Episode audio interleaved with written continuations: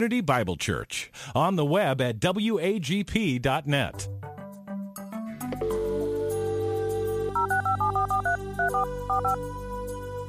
This is the Bible Line, a live radio call in program with Dr. Carl Broggi.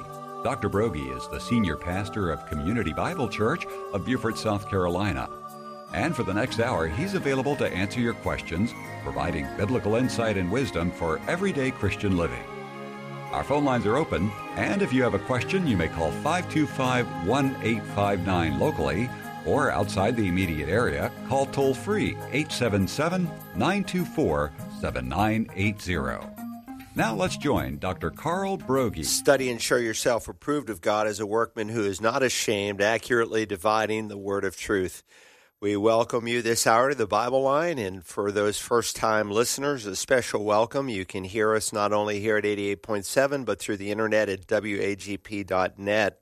There's also an app you can download for your phone.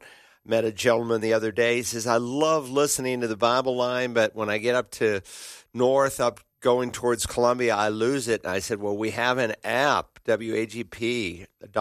He said, I didn't know that. So that might be helpful to someone. For the next hour, we'll be taking people's questions. And if you have a particular issue, maybe a personal issue, a church issue, a ministry issue, and you're looking for biblical counsel, if we can be of help by God's grace, we will. All you need to do is pick up the phone. Again, the local 843 exchange is 525 1859, or you can email us here directly into the studio at TBL, that stands for The Bible Line, TBL at WAGP.net. Well, Walter, good to be back. Let's go ahead and get started. All right. Good morning, Pastor Carl. Our first question comes from Joanna out of Bluffton, South Carolina, as a live dictation, and she writes I traveled with Pastor Broggi three years ago to Israel, and at that time I heard some Jewish people call themselves, and I quote, We are the children of the light, and we are the light of the world. Could you please explain why they would call themselves as such?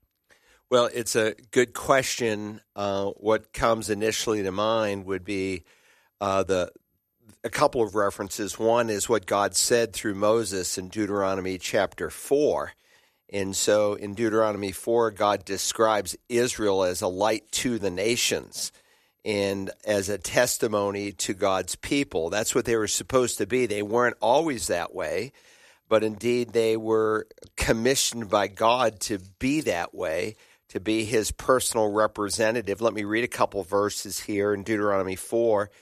Uh, we read, and by the way, this is the Deuteronomos. Deutero is uh, second law, so this is the second giving of the law, we might say. That's the theme of Deuteronomy. If you remember, the children of Israel were in such rebellion uh, that God had said that all those 20 years of age and up would not enter into the promised land. So this is a new generation and he's recapitulating what he had taught earlier uh, to the first generation. He said, See, I have taught you statutes and judgments, just as the Lord my God commanded you, that you should do thus in the land where you are entering to possess it. So, he said, keep and do them. For that is your wisdom and your understanding in the sight of, here it is, of all the peoples, the Goyim, the, the Gentiles, you could say, who will hear all these statutes and say, Surely this great nation is a wise and understanding people. That was their mission. They weren't to take this revelation that God had entrusted to them and just sit on it and keep it to themselves. But like the church today, they were to share it. They were a light to the nations. Now, uh, the prophet Isaiah, and this is probably I don't know for certain because I don't know the individual that you're describing, but I can pretty much tell you from my dialogue with Orthodox people where they might be coming from and where this individual might be coming from. In Isaiah, the 49th chapter, um, Isaiah said, He said to me, You are my servant, Israel, in whom I will show my glory. There it is again. The glory of God uh, was to be demonstrated uh, through the nation of Israel. Uh, but of course, um, they didn't always do that. In fact, they didn't do it very well at all. And so, what's interesting in the prophet Isaiah, if you know Isaiah, there are four major servant passages. The servant of the Lord is a reference to the Messiah. So, for instance, maybe the most famous servant passage would be Isaiah 53, but there's one here, one of the servant songs in Isaiah 49 as well. And so he goes from speaking to the nation who is supposed, supposed to shine for God's glory, to an individual in verse 6. He says, Is it too small a thing that you, and you now has become singular? You, singular, should be my servant to raise up the tribes of Jacob and to restore the preserved ones of Israel.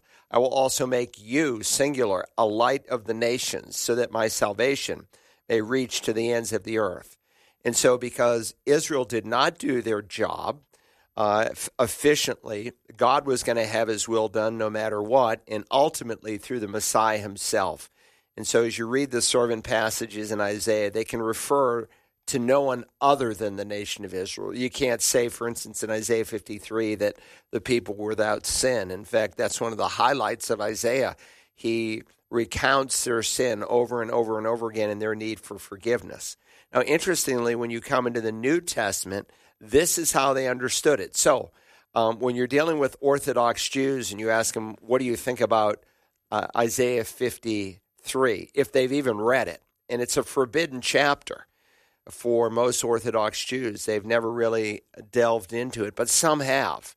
And there are quick responses. Well, that's not about the Messiah, because sometimes you could read a passage like Isaiah 53 all by itself and ask a Jewish person, who do you think this is referring to? You know what their first initial answer is if they've had some exposure to Christianity? Well, that, that's, that's about your Jesus. Well, it is about our Jesus, but it's actually out of your Bible, the 53rd chapter of the prophet Isaiah it's like an eyewitness standing at the foot of the cross. So, what do they do with the servant songs? They say, well, this is not in reference to the Messiah, this is in reference to us as a nation. Yet, when you come into the New Testament, interestingly, uh, God again is clear that no, this is not a reference to uh, the people of Israel. This is a reference to the Messiah himself. So, if you remember on that occasion when uh, they go into the temple and uh, they meet a gentleman by the name of Simeon who had been waiting for the coming of the Messiah. Why was he waiting so expectantly? Because he knew this was the time frame based on the 70 week, week prophecy of Daniel 9. Daniel 9 pinpoints the time frame by which the Messiah must come. In fact, after the Messiah is struck down or killed, he then describes the destruction of the temple. So if you happen to be Jewish and you're looking for a good candidate for the Messiah, you should look for someone who came before the desolation of the temple, which of course happened in 70 AD. And Jesus fulfilled all this. So it says there was a man in Jerusalem whose name was Simeon, and this man was righteous and devout, looking for the consolation of Israel. And the Holy Spirit was upon him, and it had been revealed to him by the Holy Spirit that he would not see death before he had seen the Lord's Christ. And he came in the Spirit into the temple. And when the parents brought in the child Jesus to carry out for him the custom of the law, then he took him into his arms and blessed God and said, Now, Lord, you are releasing your bondservant to depart in peace according to your word.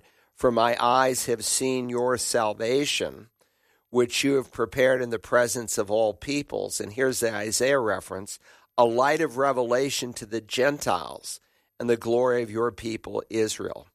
So again, the Messiah, as Simeon understood it in this servant passage in Isaiah 49, Isaiah 53, was fulfilled in the Lord Jesus.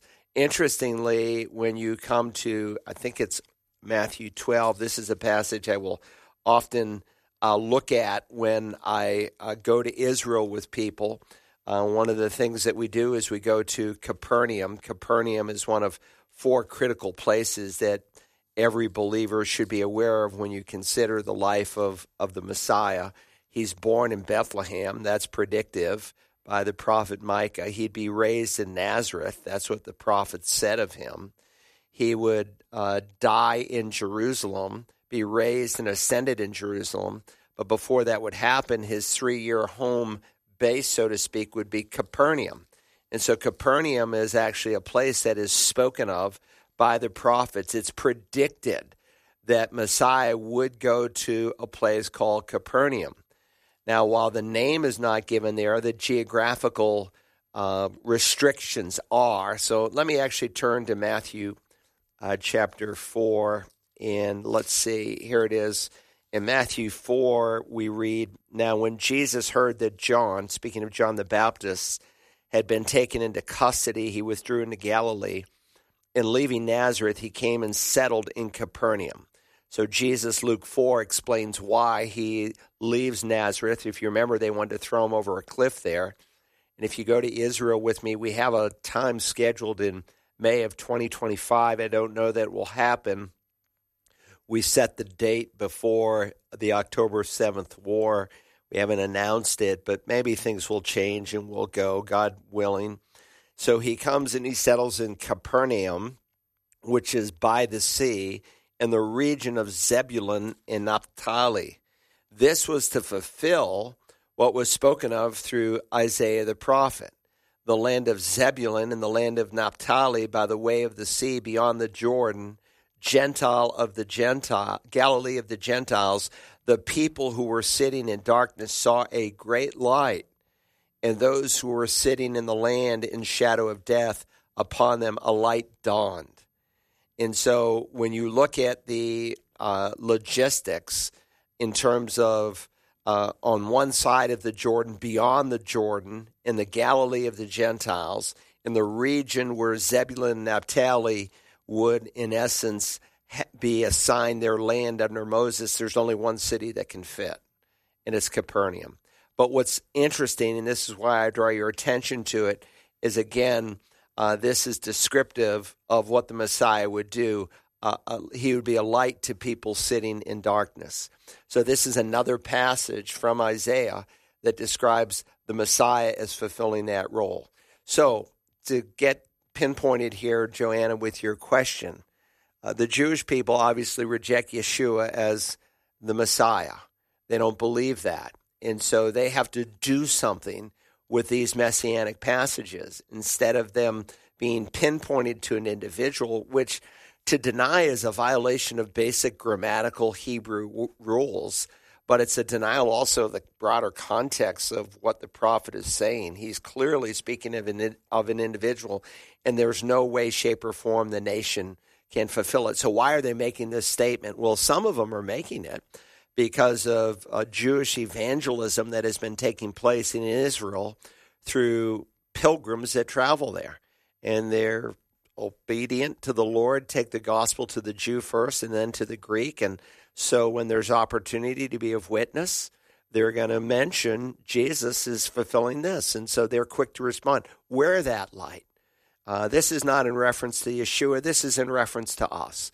So that's the genesis of it. That's where it's coming from. Uh, and it comes from a rabbi by the name of Rashi who lives in the 12th century. And he's a very, very highly followed uh, Jewish rabbi to this day.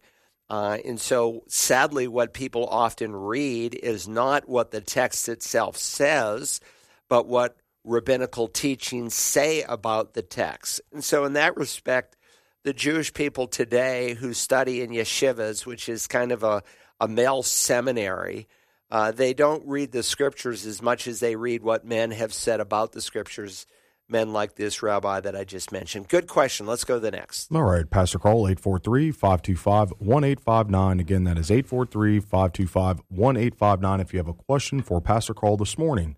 Our next question comes from Angel out of Charleston, South Carolina, and she writes Regarding Matthew chapter 24, verse 13, Calvinists use this to prove the perseverance of the saints. How would you explain this verse in context so they can understand salvation is not works based? What is the best way to explain this verse dealing with the tribulation? Well, that's the subject that's at hand. Uh, Jesus had just stated in Matthew 23 37. Remember, the chapter and verse divisions are artificial. And if you don't pay attention to that, sometimes you'll miss the immediate context. And so to understand Matthew 24, you have to understand the end of chapter 23. Jerusalem, Jerusalem, who kills the prophets and stones those who are sent to her. How often I wanted to gather your children together the way a hen gathers her chicks under her wings, and you were unwilling. I might say, by the way, not unable, but unwilling. And there's a difference uh, because God makes man a free moral agent. Then he says, Behold, your house, which, by the way, is a reference repeatedly uh, in the Old Testament and in some places in the New Testament to the temple. uh, your house, meaning the temple, is being left to you desolate. For I say to you, from now on, uh, you will not see me until you say, Blessed is he who comes in the name of the Lord. That's a quotation from a messianic psalm, Psalm 118, 26. And so he is repeating a great truth, and it's unfolded in kernel form in the Old Testament, but it's stated specifically in the New Testament. John, for instance, in the prologue of his gospel, says he came to his own, but his own received him not, but as many as received him. So when he came to his own, the Jewish people, they didn't receive him. Does that mean God is done with Israel? No, just read Romans 9, 10, and 11. God is still going to finish his plans through the nation of Israel. And Jesus specifically says in this verse, I cannot come again until who? Until you, the Jewish people, say, Blessed is he who comes in the name of the Lord.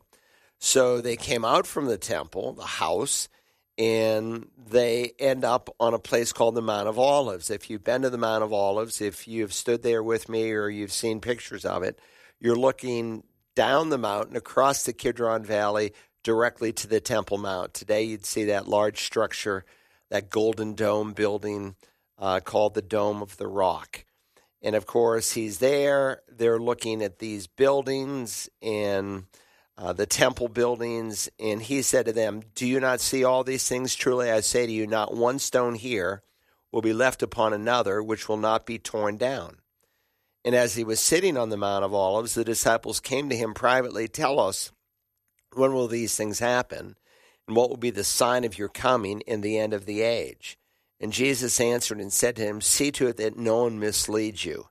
And then he begins to unfold these signs that will perfectly, by the way, parallel the sealed judgments that are found in Revelation chapter 6. So people will say, well, these are the birth pangs. They are for the time of the tribulation. So there's a lot of hype today. Well, look at how many earthquakes we've had. Look at how many natural disasters we're having. Look at this growing apostasy. Look at this growing immorality. We're in the birth pangs. No, we're not. We're in the pregnancy. Now, to have birth pangs, you have to have a pregnancy. And so, while I think you can build a case that there are an increase in all of these things, technically, if you want to be precise, these are not the birth pangs. Those are still in the future. Oh, we've got more wars than ever. Well, yeah, but you haven't seen anything yet. Wait until the water breaks. Wait until the church is removed. Wait until the restraining ministry of the Spirit of God through the church stops. Then literally all hell will break loose, nation against nation. These are just the uh, merely the beginning of birth pangs once you hit 215 or 2415 of this chapter, a quotation from the prophet Daniel, when the abomination of desolation takes place, which Paul puts as the center point of the great tribulation, as Jesus is doing here. And where are they getting that from? From Daniel chapter 9. And so the 70th week of Daniel's prophecy is divided into two halves of 1,260 days or 42 months. And right in the middle of that seven year period is this event called the Abomination of Desolation. So before that event happens, we read this in Matthew 24 9. Then they will deliver you to tribulation and will kill you, and you will be hated by all nations because of my name. At that time, many will fall away and will betray one another and hate one another. So there's always been apostasy, and there's growing apostasy in fulfillment of what Paul wrote in 1 Timothy 4 1. In the latter times, men would depart from the faith, they would fall away from the faith. There's apostasy, there's a denial of basic biblical truth. We're seeing that fleshed out in our day like never before. But that's not the apostasy. There's the articular use of the term in places like Second Thessalonians 2. Again, when the church is removed, uh, the apostasy, the great departure of the faith will unfold. And with that will come many false prophets. And because lawlessness is increased, most people's love will grow cold. But the one who endures to the end, here's your question, but I've put it in context as you've asked the one who endures to the end will be saved. Now, this is called the perseverance of the saints. So, what do we mean by enduring to the end? There's two major positions amongst conservative Bible believing teachers on this particular text. Some will say, well, those who endure the end to the end, that is, those who survive the tribulation, they'll be saved out of the tribulation and will enter into the promised kingdom. Others would say, and I would, I think, go with this second view in light of what has just been mentioned of this increasing hatred towards the Jews. And this again is fulfillment of what Zechariah the prophet says in the 12th chapter, and he recapitulates in Zechariah 14. All the nations of the world are going to go against Jerusalem. And Jerusalem, of course, stands for the nation of Israel. Many times a, a single person stands for the nation, or a single city stands for the nation. And so that's still in the future. But again, the stage is being set today. October the 7th, in my view, was a turning point because we saw in a holistic way like we've never seen in the history of the nation since they were formed on May the 14th, 1948, uh, this worldwide hostility. Well, that's going to show itself in its greatest expression during the tribulation. And so, what's going to be the modus operandi for those who confess Jesus. They're going to cut their heads off. And so, look, if you're a confessing believer, how will you know whether or not your faith is true? The same way you know it's true today. You don't reject the Messiah. And of course, when there's the guillotine or whatever means they're going to use to take your head off is in front of you, what will your faith say? If if when Idi Amin in the 1970s sent his troops into congregations of born again Christians with machine guns. And they said, Those of you that are followers of Jesus, step outside. Those who are not true believers, you can remain in here safely. It was a real test of their faith. And the true believers went outside and then they machine gunned them and missionaries would see entire congregations floating down the river of people who would not renounce Christ. What if a gun were put to your head and you're asked to renounce Christ? What would you do? That's really the context here. The context is in reference to the persecution that will take place during the time of the Great Tribulation. What will you do? The one who perseveres to the end, he's the, he has the genuine item. So there's an acrostic that's used in in Reformed theology, it's called tulip, and there are aspects of tulip that are biblically sound, some that I would not agree with. But the P in tulip, T U L I P, is stands for perseverance of the saints. That is, a true child of God will persevere. And by the way, 1 John two nineteen teaches that not just of tribulation saints, but of church saints. And so sometimes people do theology by experience. I got stopped by a couple going out of church on Sunday, and it was obvious they had done theology by experience, and they didn't like what I said in reference to uh, the apostles uniquely being able to do certain healings and miracles. That's a sign of an apostle. That's Paul's argument in 2 Corinthians chapter 12. So that's not my argument, that's his. But I made it clear to them. I said, God can still heal supernaturally if he so chooses. God can do whatever he wants. The question is, does God do it through an individual as these fakes and frauds are uh, postulating today to naive people? And so, nonetheless, in 1 John 2.19, to zone in on this, you don't do theology by experience. Experience is always to submit to the authority of Scripture. Just because someone does a miracle doesn't make it true.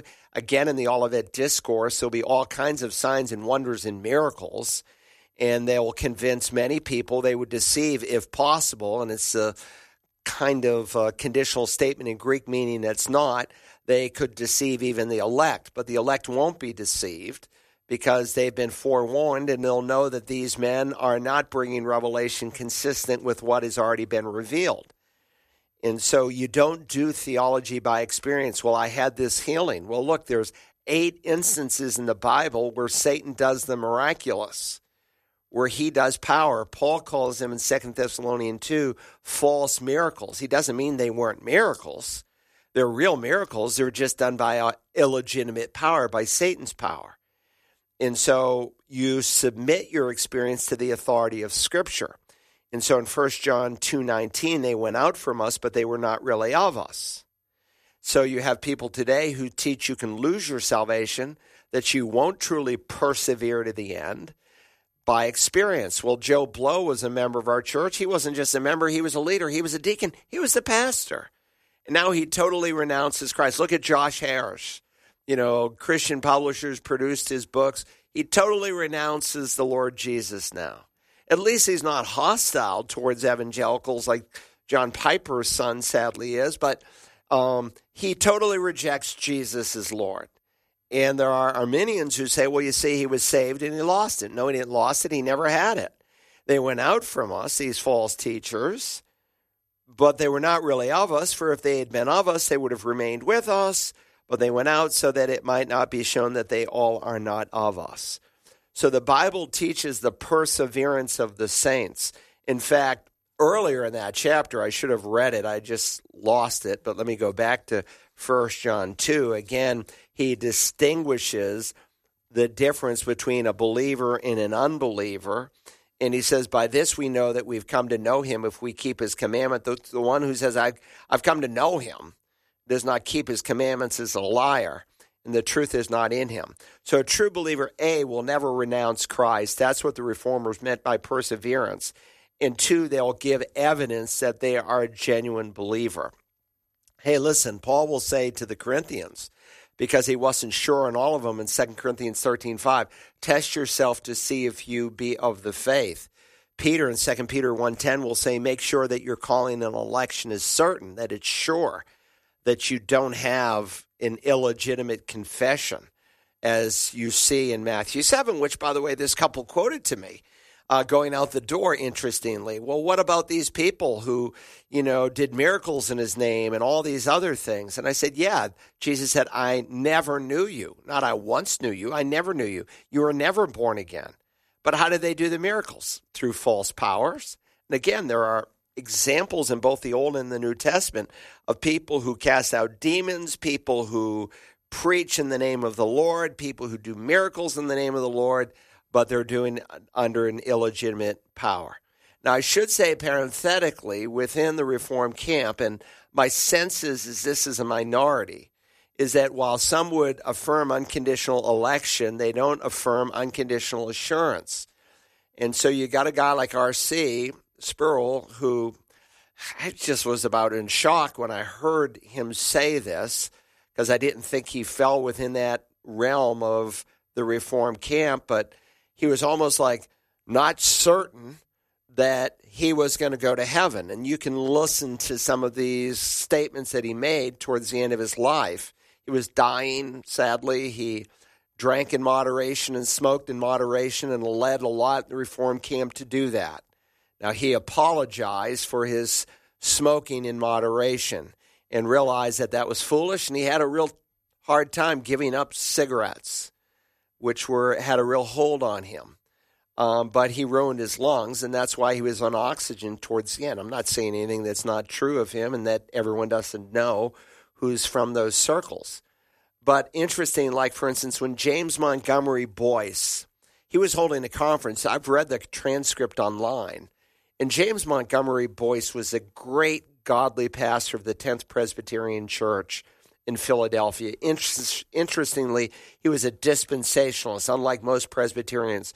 He did not believe that God had forsaken Israel, that God would complete history through the people of Israel. But he's on his deathbed, and RC comes out and says, Let's pray for James, for Jim tonight, because he's on his deathbed, and let's pray that he will believe to the end. And RC expressed the same kind of sentiment. Now, some people might say, well, that's humility. And maybe it is. I've met people in the Mennonite community who say that, who say, well, the only way I know I'll persevere is that I'll never renounce Christ. But that seemingly seems to deny that we can have a true assurance of salvation. And so I would not agree with that. And let me just say, in fairness to my Reformed brothers, most of them would not agree with that either. So, perseverance of the saints, just to sum it up, It's the doctrine that you're not saved by perseverance, but if you are saved, you will persevere. You will never renounce Christ and you will live for him. Your life will change. You'll have the fruit of a changed life. That's the essence of perseverance of the saints. And it's often summarized under the doctrine once saved, always saved. That once we're saved, we're eternally secure. Certainly a, a doctrine that's abused. And that's why in our handout on assurance slash eternal security, and the basic discipleship course that you can find at Search the Scriptures, we answer that. That's an important question. I spent a lot of time on it. Let's go to the next one. All right, Pastor Carl, 843 525 1859. Again, that's 843 525 1859. Our next question comes from Carlton out of Savannah, Georgia, and he writes I am recently retired. My income now comes from money I've saved through my company 401k and Social Security.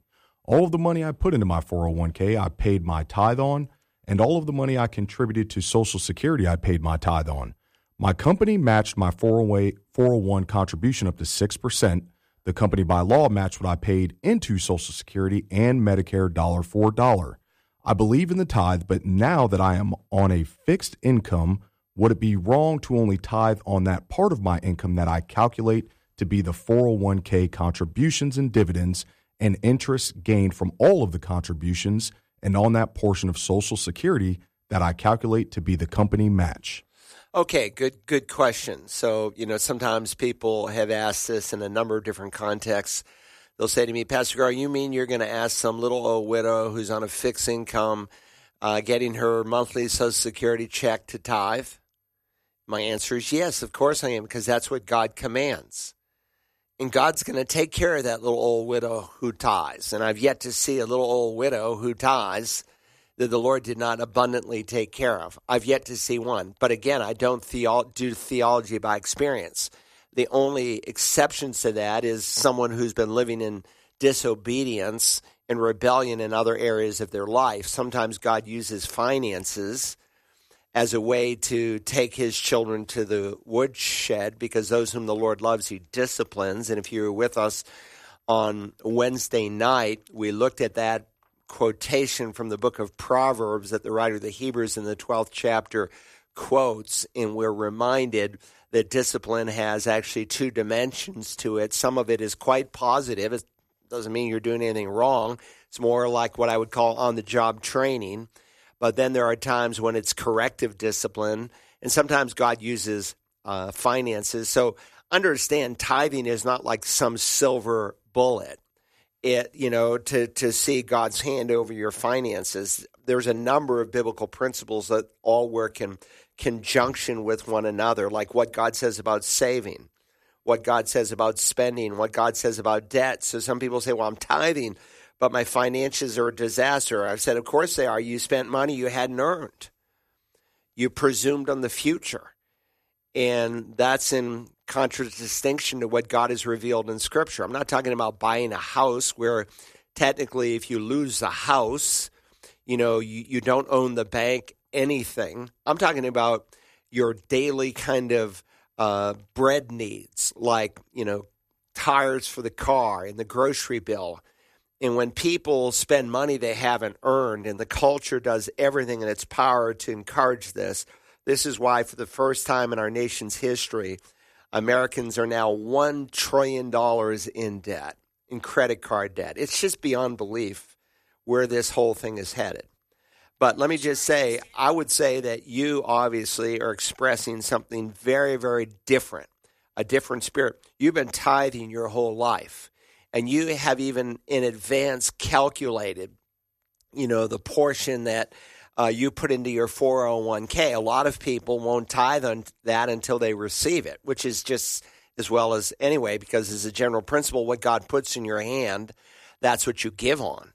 Um, but nonetheless, if you've already tithed on that portion in your 401k, and now you're looking at, oh, what my company matched or increase, increase, you know, it's like, um, Someone says, I put $250,000 in the bank and I tithed on it all. Well, I put it in a CD, okay, uh, and I make uh, 5% interest. Then the increase on that 250000 that you're already tithed on would be the interest income, so to speak. And so you're thinking about it right. So technically, no, I would say to you, no, you, you don't have to on your fixed income. The fixed income really has nothing to do with it, but you've already tithed on it. And so, yes, uh, that money that you've already calculated you as having received even future funds and you tithed on it, you don't have to tithe on it again. But I think there's a bigger question here that you need to make sure, just in terms of heart check, um, that you're following. That tithing is not purely an issue of percentages, it's an issue of the heart. It's not like, well, 90% of it is mine and 10% of it is God's. That's not really what we find in Scripture. It's all God's. The earth is the Lord's and all that it contains. Uh, Psalm 24 1. And if that's true, if everything's God's, and I'm just the steward of it. It's not my house, it's God's house. It's not my car, it's God's car. It's not my bank account, it's God's bank account. And so, of course, in this passage in Malachi 3, and yes, I believe tithing is for today. And there are some respected people who disagree with me but they're differing with 1900 years of church history. Uh, the first per- person who popularized the idea that tithing is not for today uh, put out a study Bible, and I think he was wrong. I think he was dead wrong with the conclusion that he made. But will a man rob God, yet you are robbing me? And he did that in 1909. And again, I, I think he was incorrect, but because a study Bible, for the most part, where there was helpful notes, and there were many helpful notes, had never been available before. Uh, people uh, thought, well, I guess tithing doesn't apply anymore. Well, it does. And remember, tithing was done before the law was instituted. It was done during the law. It was commended after the law. And so we shouldn't cancel what God has said because it's not simply part of God's ceremonial law, it's part of God's moral law. Abraham begins the process, he commences it, Jacob continues it, Moses commands it, Jesus commends it. We shouldn't cancel it. And so that's important. Will a man rob God, yet you're robbing me? But you say, How have we robbed you in tithes and offerings? Let me underscore that and offerings. You're cursed with a curse, for you are robbing me, the whole nation of you. Bring the whole tithe singular into the storehouse so that there may be food in my house and test me now and this says the lord of hosts if i will not open for you the windows of heaven and pour out for you a blessing until it overflows and then i will rebuke the devourer for you so that it will not destroy the fruits of the ground nor will your vine in the field cast its grapes says the lord of hosts and all the nations will call you blessed for you shall be a delightful land says the lord of hosts and so our finances, among other things, are part of the testimony that we give to an unbelieving world. And when you see Christians declaring bankruptcy and Christians who are constantly struggling with just paying basic needs, there's something wrong. And that's a bad testimony to an unbelieving world. Now, understand, I don't for one second agree with prosperity theology. The Kenneth Copelands and the uh, Hagins and the Joel Osteens and Creflo Dollar and all these con men. That's what they are. They're con men, they're false teachers. So I'm not teaching prosperity theology, but I am affirming what God has clearly commanded. So they had robbed him in tithes and offerings. And so it's not a 90 10% relationship, it's all God's. And so we start with the tithe, the 10% but it's not simply an issue of percentages, it's an issue of the heart. And so God may lead someone to give above and beyond the tithe and to trust Him with a special need and a special gift. And there are a number of opportunities, even in Israel's history, where they had opportunity to do that, even when they harvested their fields. God said, You, you, you leave the corners of the field uncut for who? The alien and the orphan. Uh, if you lost one of your sheep and he wandered away, uh, leave that for the alien, leave that for the orphan. And if you do that, God says in Deuteronomy, I'll bless you abundantly for your obedience. And I suppose how big a man's corners were, how big the edges of the field were, were an expression of how great his heart was. So I just say to you, just don't make this some legalistic thing. It might be that all you will be able to give is the tenth, and you will be obedient to that. But you also want to be sensitive to the Spirit of God that He might lead you to give above and beyond the tenth. And so you see offerings that would extend even in the New Testament in the Acts beyond the uh, the local assembly that you're a member of. I tell people all the time, your tithe doesn't belong to WAGP. It doesn't belong to Search the Scriptures. It belongs to the local church that you should be a member of. Now, if God leads you to give a percentage above the tithe to a group like, you know, Search the Scriptures or this station or other great ministries, and wonderful. We're happy to receive it but it's not a substitute for giving to the local assembly. Anyway, it's a great question, Colton. And let me just say to someone listening, because I'm sure I, maybe I've sparked some interests or some needs. I have a course online.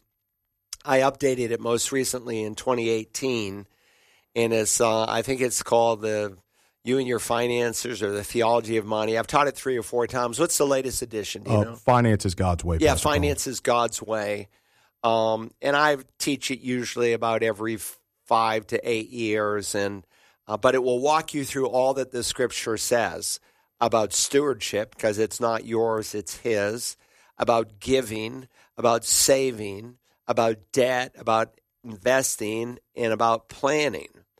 And so the final stage, planning, deals with making this uh, budget uh, where you take all these biblical principles and you flesh it out in an organized way. Anyway, let's go to the next question. All right, Pastor Carl, 843 525 1859. If you have a question for Pastor Carl this morning, our next question comes in as a live dictation from Michael out of Beaufort, South Carolina. He writes Is it scriptural for Christians to get divorced and then get married again?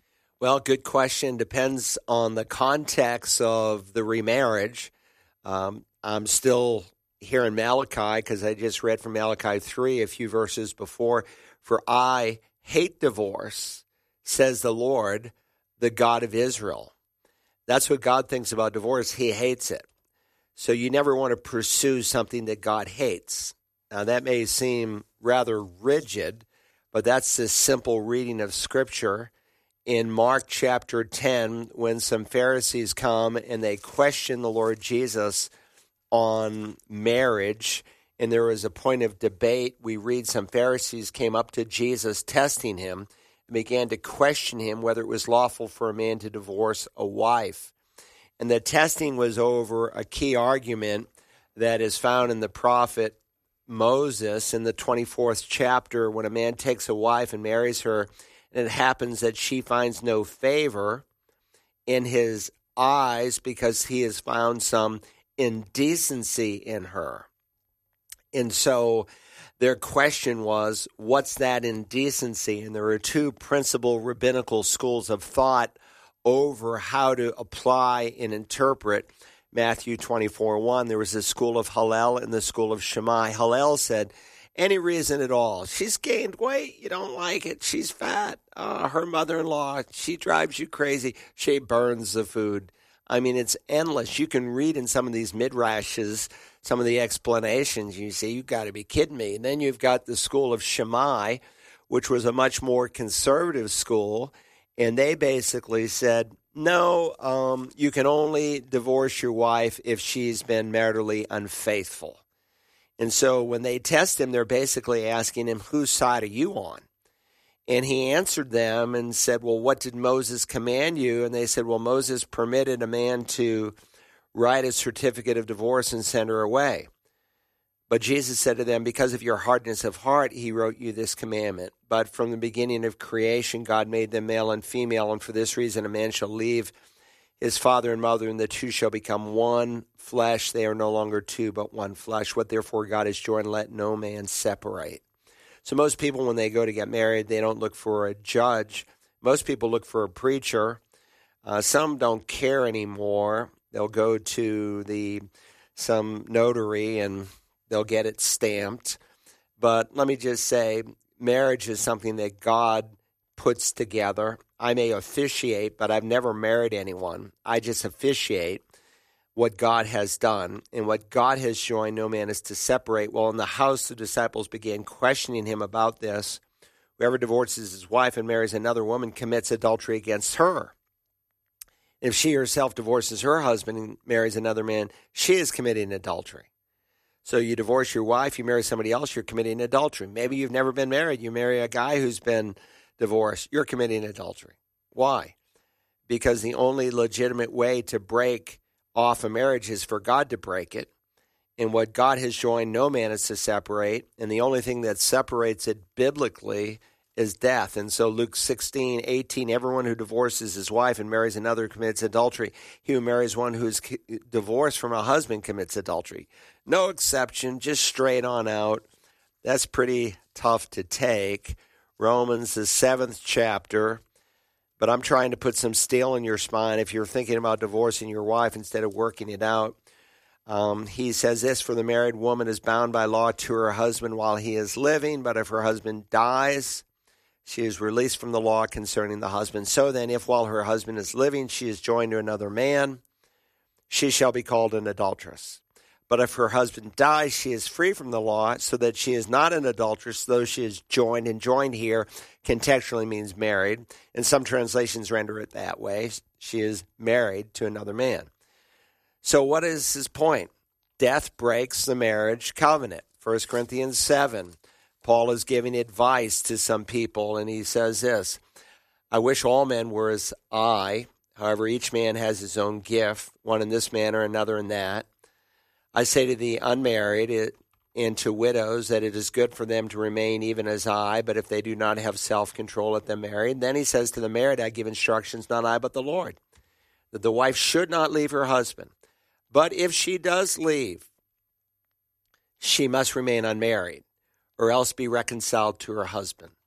And if the shoe's on the other foot, the husband should not divorce his wife. Where did Jesus say this? By the way, he says, What I'm telling you is not from me, it's from the Lord, in distinction to what he says in verse 12. To the rest, I say, not the Lord, meaning this is not a subject Jesus addressed, but I'm going to speak on his behalf with the same authority as an apostle.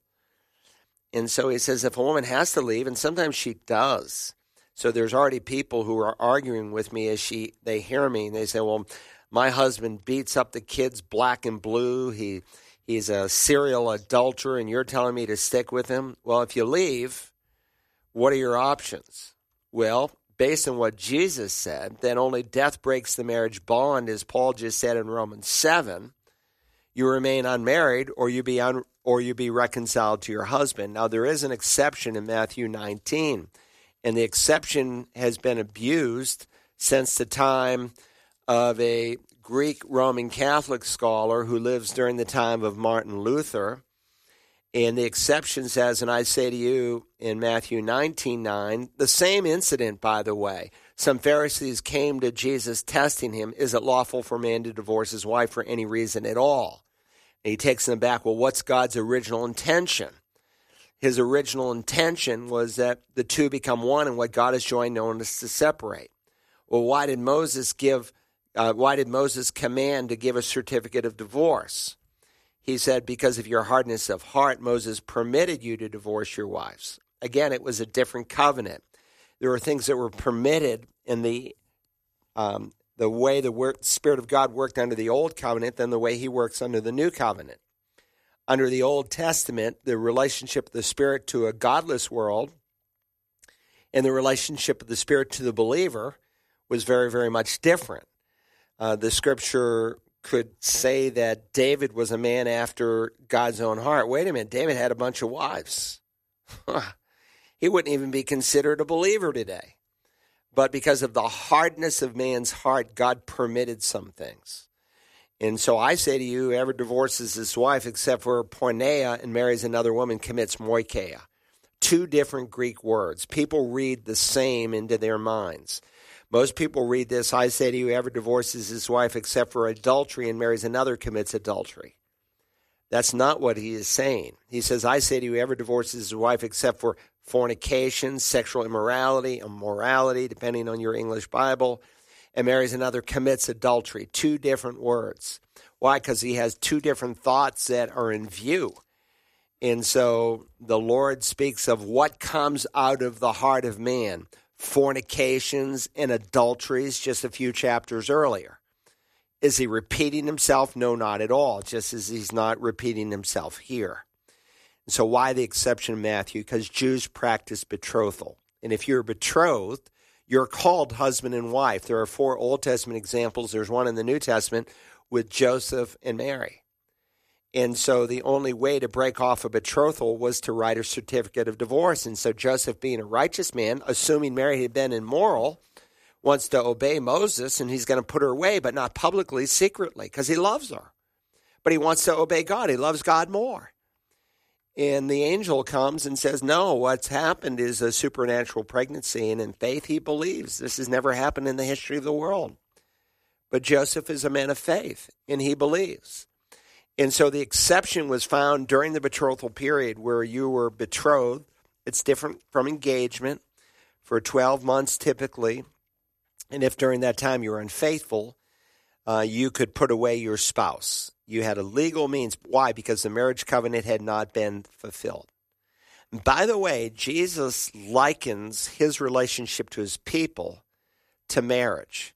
And so he describes the church as the bride of Christ.